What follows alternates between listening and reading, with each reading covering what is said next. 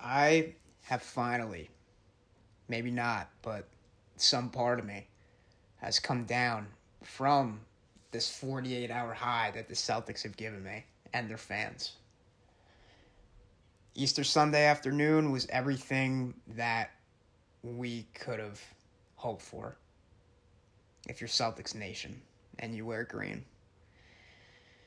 The word that I use so very often to describe the place, like I did for Kevin Garnett night and the many other nights I've been there and witnessed, magical, joyful.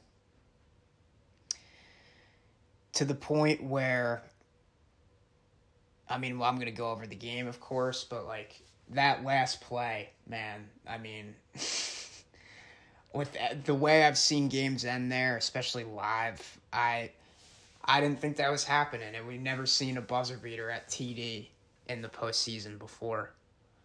So we got everything we expected out of the Kyrie madness.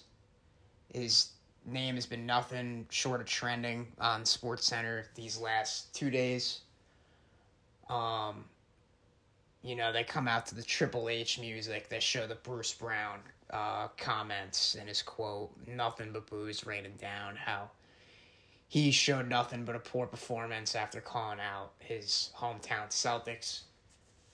Um, the defense is just what won them the game. Uh, we saw in the whole beginning, whistle after whistle, nothing but free throws, chippiness between both teams. This was just you know fouls left and right between the two, and it just seemed like they just wanted to know you know attack each other, and really just go at it. And, a series that through one game has just gone exactly how people expected and anticipated as a finals type of series. I saw before that the ratings were at an all time high for a game one, close to 10 million. Uh, Boston wanted the smoke, as Kendrick Perkins says, and it's knocking on the door, and they're ready for it. And here they are. Last time I talked to you guys on here was what, Friday? I believe it was a couple days before the game. Um, after the chippiness, Boston's offense kind of set the tone early and just their play on both ends. Through the early first half, uh, Tatum ended with he had seven assists early through the beginning of the game, fifteen points. Uh, Jaylen Brown ended with like twenty something. Al Horford with a really playoff Atlanta type performance, twenty and fifteen I think he only missed like five shots, uh, two and two from three. And then Marcus Smart, another guy who just continuously performs um, over and over in the postseason for this team. And then the ride just continued for Boston as yesterday evening the defensive player of the year was announced and Marcus Smart did not get beat this time As Mikal Bridges, Rudy Gobert, Giannis Antetokounmpo. They were candidates as well. I think I said on here and have said in the past how Smart was the favorite on the betting apps. So he was likely to win. And then I read that Ime Udoka held Smart back for some extra film sessions, and then that bought enough time for Gary Payton to hold up the Marcus Smart tweet of him noting the respect quoting some writer's tweet about who should win it and how much credit does Marcus Smart and Bridges earn towards this year's award. And Marcus's quote was like, you know, no guard with the initials with without the initials GP uh, deserves the award. And the Boston Celtics really their social medias are still honored for Smart with his face as the profile picture and the bios reading home of the 18 time champion and uh, or the defensive player of the year and the heart and soul of Marcus Smart. Really awesome. Um, they, their social media quoted that tweet. They're like, or MS. Uh, Smart said once he saw Gary Payton and the rest of the team, he knew it was happening. He had the water bottle shower. It was beautiful to see um, Brad Stevens all smiles congratulating him. Wyc Grousbeck taking pictures. Ime was all happy. It's like this organization is just nothing but positivity right now. And tomorrow night at 7 is just really going to be huge. You know, the last time the Celtics had a defensive player of the year was KG in 08, and I'm sure everyone else knows what happened on that date. But, or on, in that year, I'm sorry. So, um, so the game's tied at 61 at half. I kind of had some dark thoughts. I'm like, all right, well, KD can erupt, or this defense can just keep playing him amazingly. Seriously, the way they're switching, doubling, Grant Williams, underrated, stellar type defense, and how tremendous he is on that end, force KD to some. You know, they all looked like signature shots, but they're just missing on the back rim. Um, the way they're doubling him, forcing him to take jumpers. Their defense was really amazing. And I was tweeting, this is the best defensive team I've seen in years, man. It really is. And um, it's just, besides guys like Smart and Grant, the way Horford was playing, and of course the Jays, it's like through Boston's first like seven guys, you're to find nothing but stellar defense. Like, obviously you force Derrick White and Daniel Theis in that conversation, but of course, besides Marcus, Rob and Al got all defense or defensive player of the year votes. Jayson Tatum has been the leader for forwards and plus minus on the defensive end since the All Star break, I believe. And Jayson Tatum, I'm sorry, Jaylen Brown is also tremendous on that end they all can just defend multiple positions. And of course, Udoka's uh, defensive minded, def- defensive minded, you know, coaching. He was the assistant on Brooklyn, where he coached the defense in Philly last two years. Um, it's just what a game, man! What a game! I, I was expecting really Durant to roar, and he never did. They held him to nine to twenty four. The defense was amazing on him. I can't even praise it enough. And then come the fourth, you know, Marcus, right before Marcus Horford, they kept raining on offense. Jaylen Brown was helping out Tatum. Um, the fourth comes, and we were kind of stumped in the late 90s for a little bit. But Brooklyn takes a lead 102 98. Um, and um, I know it's coming. I, like I said, just like I said with the buzzer beater, it um, just because I've never experienced it there, watching a game like I, am used to these heartbreaks that I've witnessed so many years, and so many other Celtic fans are too, of course. Like especially what I witnessed at KG night, I thought, you know, it could have been a similar ending, or at least like when I was there that night, I I was looking for an ending like Sundays, and all right, so it's that's why the defense led to stealing that game. Because really like Brooklyn could have got going on offense and just stole it. And obviously Udoka is going to look at this game before tomorrow night and really just like any other team does in the postseason, especially when this isn't you know a familiar or usual seven seed. Um, we understand that just like Trae Young tonight. I mean, the Heat and Hawks are about to start, but we understand that KD is not going to shoot like that again. Probably another game this series, but it's Boston's job and Udoka's job to adjust and really make the adjustments to just be on Kevin even stronger. And of course, they could have been better offensively that game. Like I said, they were in a quick, you know, little slump the few minutes in the fourth. Um, but Boston will come out even stronger, and that's the goal, knowing that Brooklyn will too. So we move on. It, it, back to that last possession. Jaylen makes the layup out of the timeout. First of all, Marcus's defense on the Kyrie Irving three. Um, I'll get into Kyrie in a sec, but th- there was no better D than that. He Kyrie only had like six points on Marcus. His every star, the same challenge every star faces whenever they see him. You know, our new reigning defensive player of the year. How good it feels to say that. Um, he struggled with them, and then he made those two threes at the end.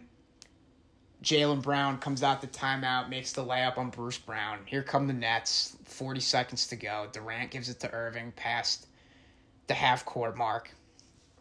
Now, Irving is defended tightly by both Marcus Smart and Al Horford, which was amazing defense, especially how Irving was really just being fueled off the heckles of the fans and how on fire he really was in the moment. And everybody knows when Kyrie gets going, he barely misses. So they locked him down, got him to the baseline, clamped him up. You're never going to see him pass out of the baseline much, and that's what he did. He gave it to Durant at the top of the key, who forced an off balance shot, which was covered excellently, tremendously, in stellar fashion by Jayson Tatum. Forces a brick by Durant. Horford corrals it the other way, White.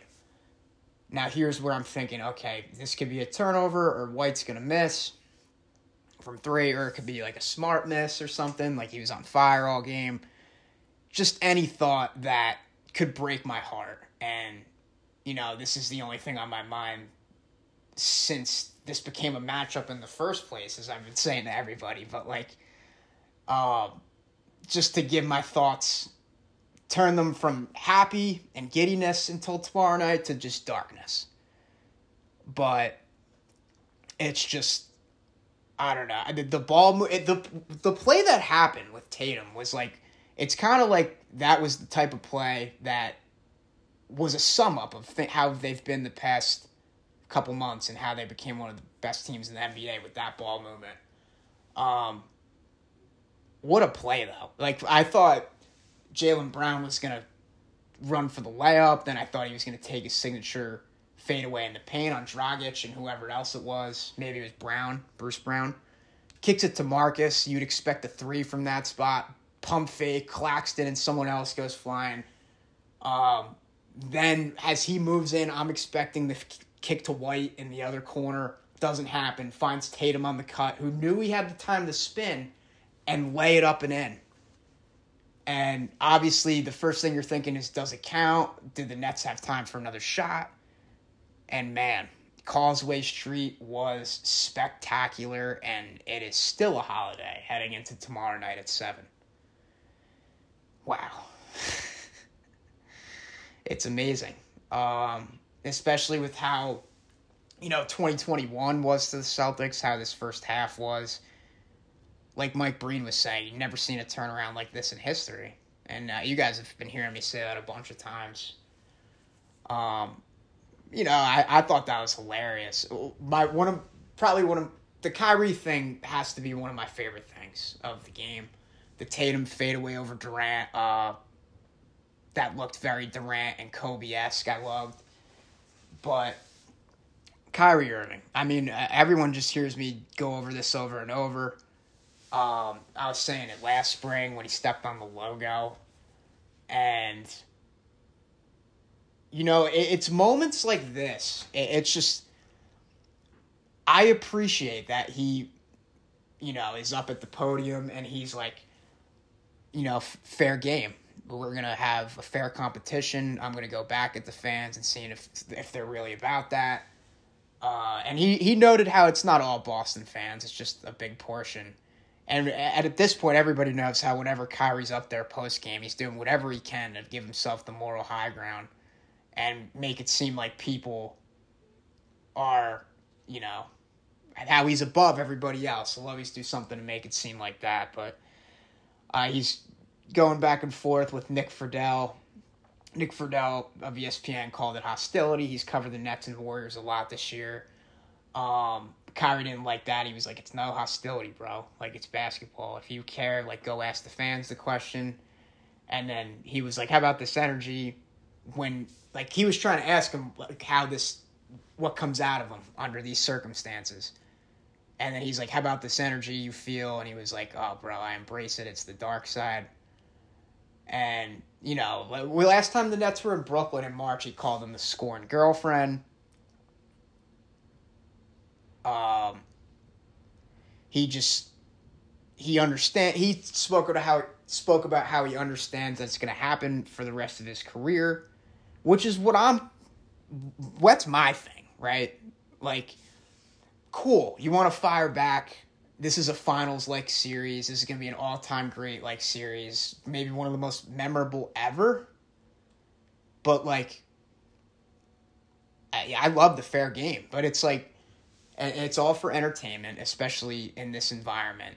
But it's like, Nick Wright said it best, and he gave an example on what's right of his show, What's Wright, of when he was eight years old, how he was like messing with the dog and he bit on both his cheeks. Kyrie acts like nothing's there. Like, do you not expect fans to act this way towards you? Like, and I say this so much, so much. I've said it since day one because I thought I wasn't one of those fans that were like, "Oh, you shot your way out of it. You could go," and you gave up, and we saw like how you really feel you could go. I was hopeful he would stay. But it's like, dude, from October on, if you guys will have me back, I'll stay here.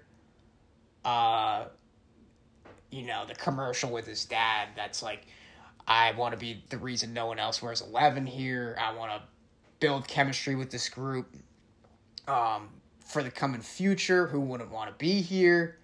Yada yada. Like it goes on and on, etc., etc., etc.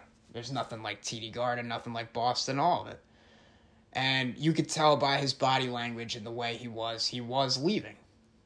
So, I mean, like I said, I was hopeful, but like, it's like, it, and I'm just looking at Kevin Durant like talk about it after their practice at Harvard today to the media, and he's like, "Oh, like it's all in loved roots." I like he's right. It, you go through life altering you know, situations where you go to the games and see the person perform, the merchandise, everything you put into them, and you feel like they're a part of you. And that he brings up like, oh, when they get traded, they feel like part of them is gone. Like, dude, he didn't get traded, Kevin. He didn't. I, I love you, KD, but he didn't.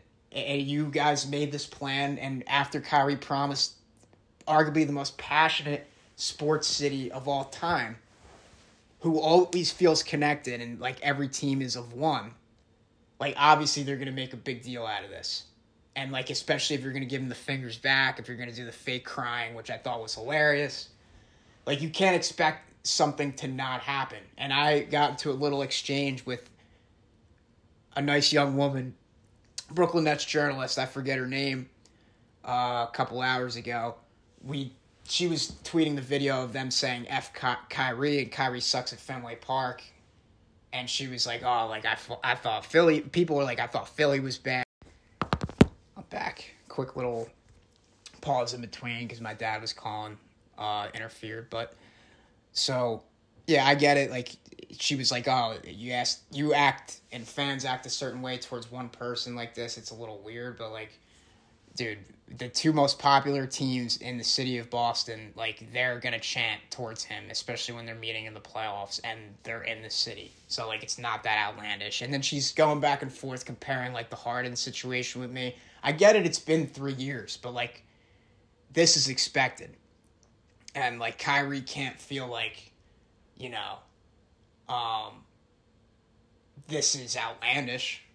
Like, yeah, calling them a scored girlfriend that may apply to some, but like a lot of people wanted him gone, like I said, and like uh this was expected completely. Maybe not at Fenway Park to the full effect and like his shirt being held up and stuff like that, but like obviously the exchange is Sunday and it's going to be even crazier tomorrow and he's going to be ready for it. So it's really just incredible. And I just I I told her I understand what you're saying. Like I see his side of it, like things go on in his personal life, but like he can't not expect this, and it's not the same as James Harden. So, anyways, it's just this is to be tremendous game by game. They get a lot of off days, like I said. They get three after tomorrow, so Saturday night would be game three in Brooklyn. That's why Rob Williams has a chance of coming back I see Ben Simmons is going through the four on four contact work, so he's getting he's attempting to make a closer and closer re- return for the first time this season, and obviously his debut for the Brooklyn Nets. Talked about that in the past. Obviously, You know, that can work both ways. It could disrupt chemistry or it could give them a boost for someone to put pressure on Jayson Tatum. But this is really going to be incredible. And I'm more than excited tomorrow for tomorrow night. I probably will barely sleep tonight.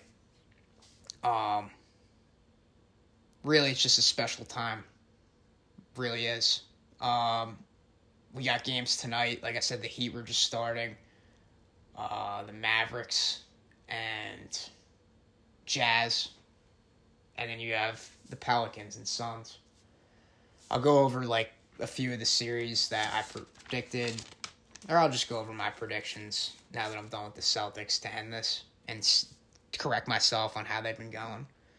So I'll still I'll still give the Pelicans a game I was just saying this to Rich on the Sports Bible before. Like Alvarado, the foundation they're building with David Griffin, Willie Green, Alvarado, uh, Herb Jones. They could maybe work through the Zion thing, even though there's a disagreement there. It's just who would have thought McCollum is the perfect leader? They knew it going in. Everyone was like, "Why?" and disliked it, but they knew it. So I'll give them a game. Uh, Luka after his buddy Jalen Brunson, the 41 point performance last night, and Maxi Kleber's stellar performance, and Spencer Dinwiddie's great play that which he's provided since February, coming over to Dallas. Um, you know, I was saying it to Rich before. The Jazz are really on thin ice here. Um, if they if they say they go home in five or six games, like I saw Zach Lowe said it on NBA TV or today before to Richard Jefferson, he was like, you know, they might as well take a separate jet home, and like they might as well make the trades on the plane on the plane. So, as of right now, I'll go with. I'll give Utah two games just because of knowing. Yeah, they're sloppy. Everyone's ready for them to break up potentially, but the coach, Dwyane Wade, is the owner. Danny Ainge, Donovan Mitchell, the defense of Gobert, which I've just been realizing is incredibly underrated.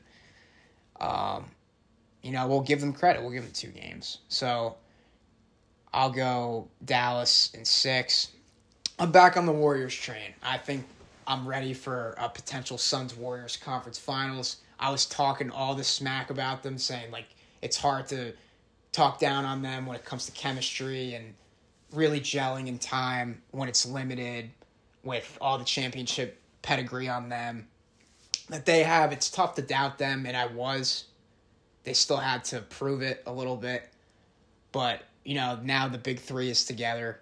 They have really just put the Nuggets against the wall these first two games. Jokic is frustrated. The fight between Boogie and Will Barton. Mike Malone's trying to get them composed going back home. Because if they if your leader's like this, frustrated, and you have this attitude, and you're getting clamped by Draymond Green, like you could be swept by this team. So, as of right now, I will give Denver five until I they prove to me that they figure it out. So, I'll give. Yeah, I would say the Warriors win in five games. It's just now that they have the big three back, Clay's been better, Steph's been tremendous in his first two off the bench. Um, Jordan Poole, man, I, I can't give him enough credit, but yeah, we'll give the Nuggets just a game for now. So Warriors from six to five. Wolves Grizzlies. This is gonna be a th- thriller tonight. Wait, correct myself on the games for a sec. I'm sorry. I, that's right. I said um, I said Mavs and Jazz before are playing tonight, but it's not. It's the Wolves Grizzlies. I stand corrected, and that is to be one of the most entertaining series that finish. I would suspect. I predicted Grizzlies in seven, and I still am. Uh, back to what I was saying about Dallas. Yeah, I think tomorrow's three is Philly, the Celtics, and then them. But yeah, so I'll still say Memphis and seven. Uh, both have the same amount of veteran leadership. Towns has been awesome. Uh, if Memphis could really be in trouble if they don't do anything, if they don't answer right away, whether it's tonight or the next game.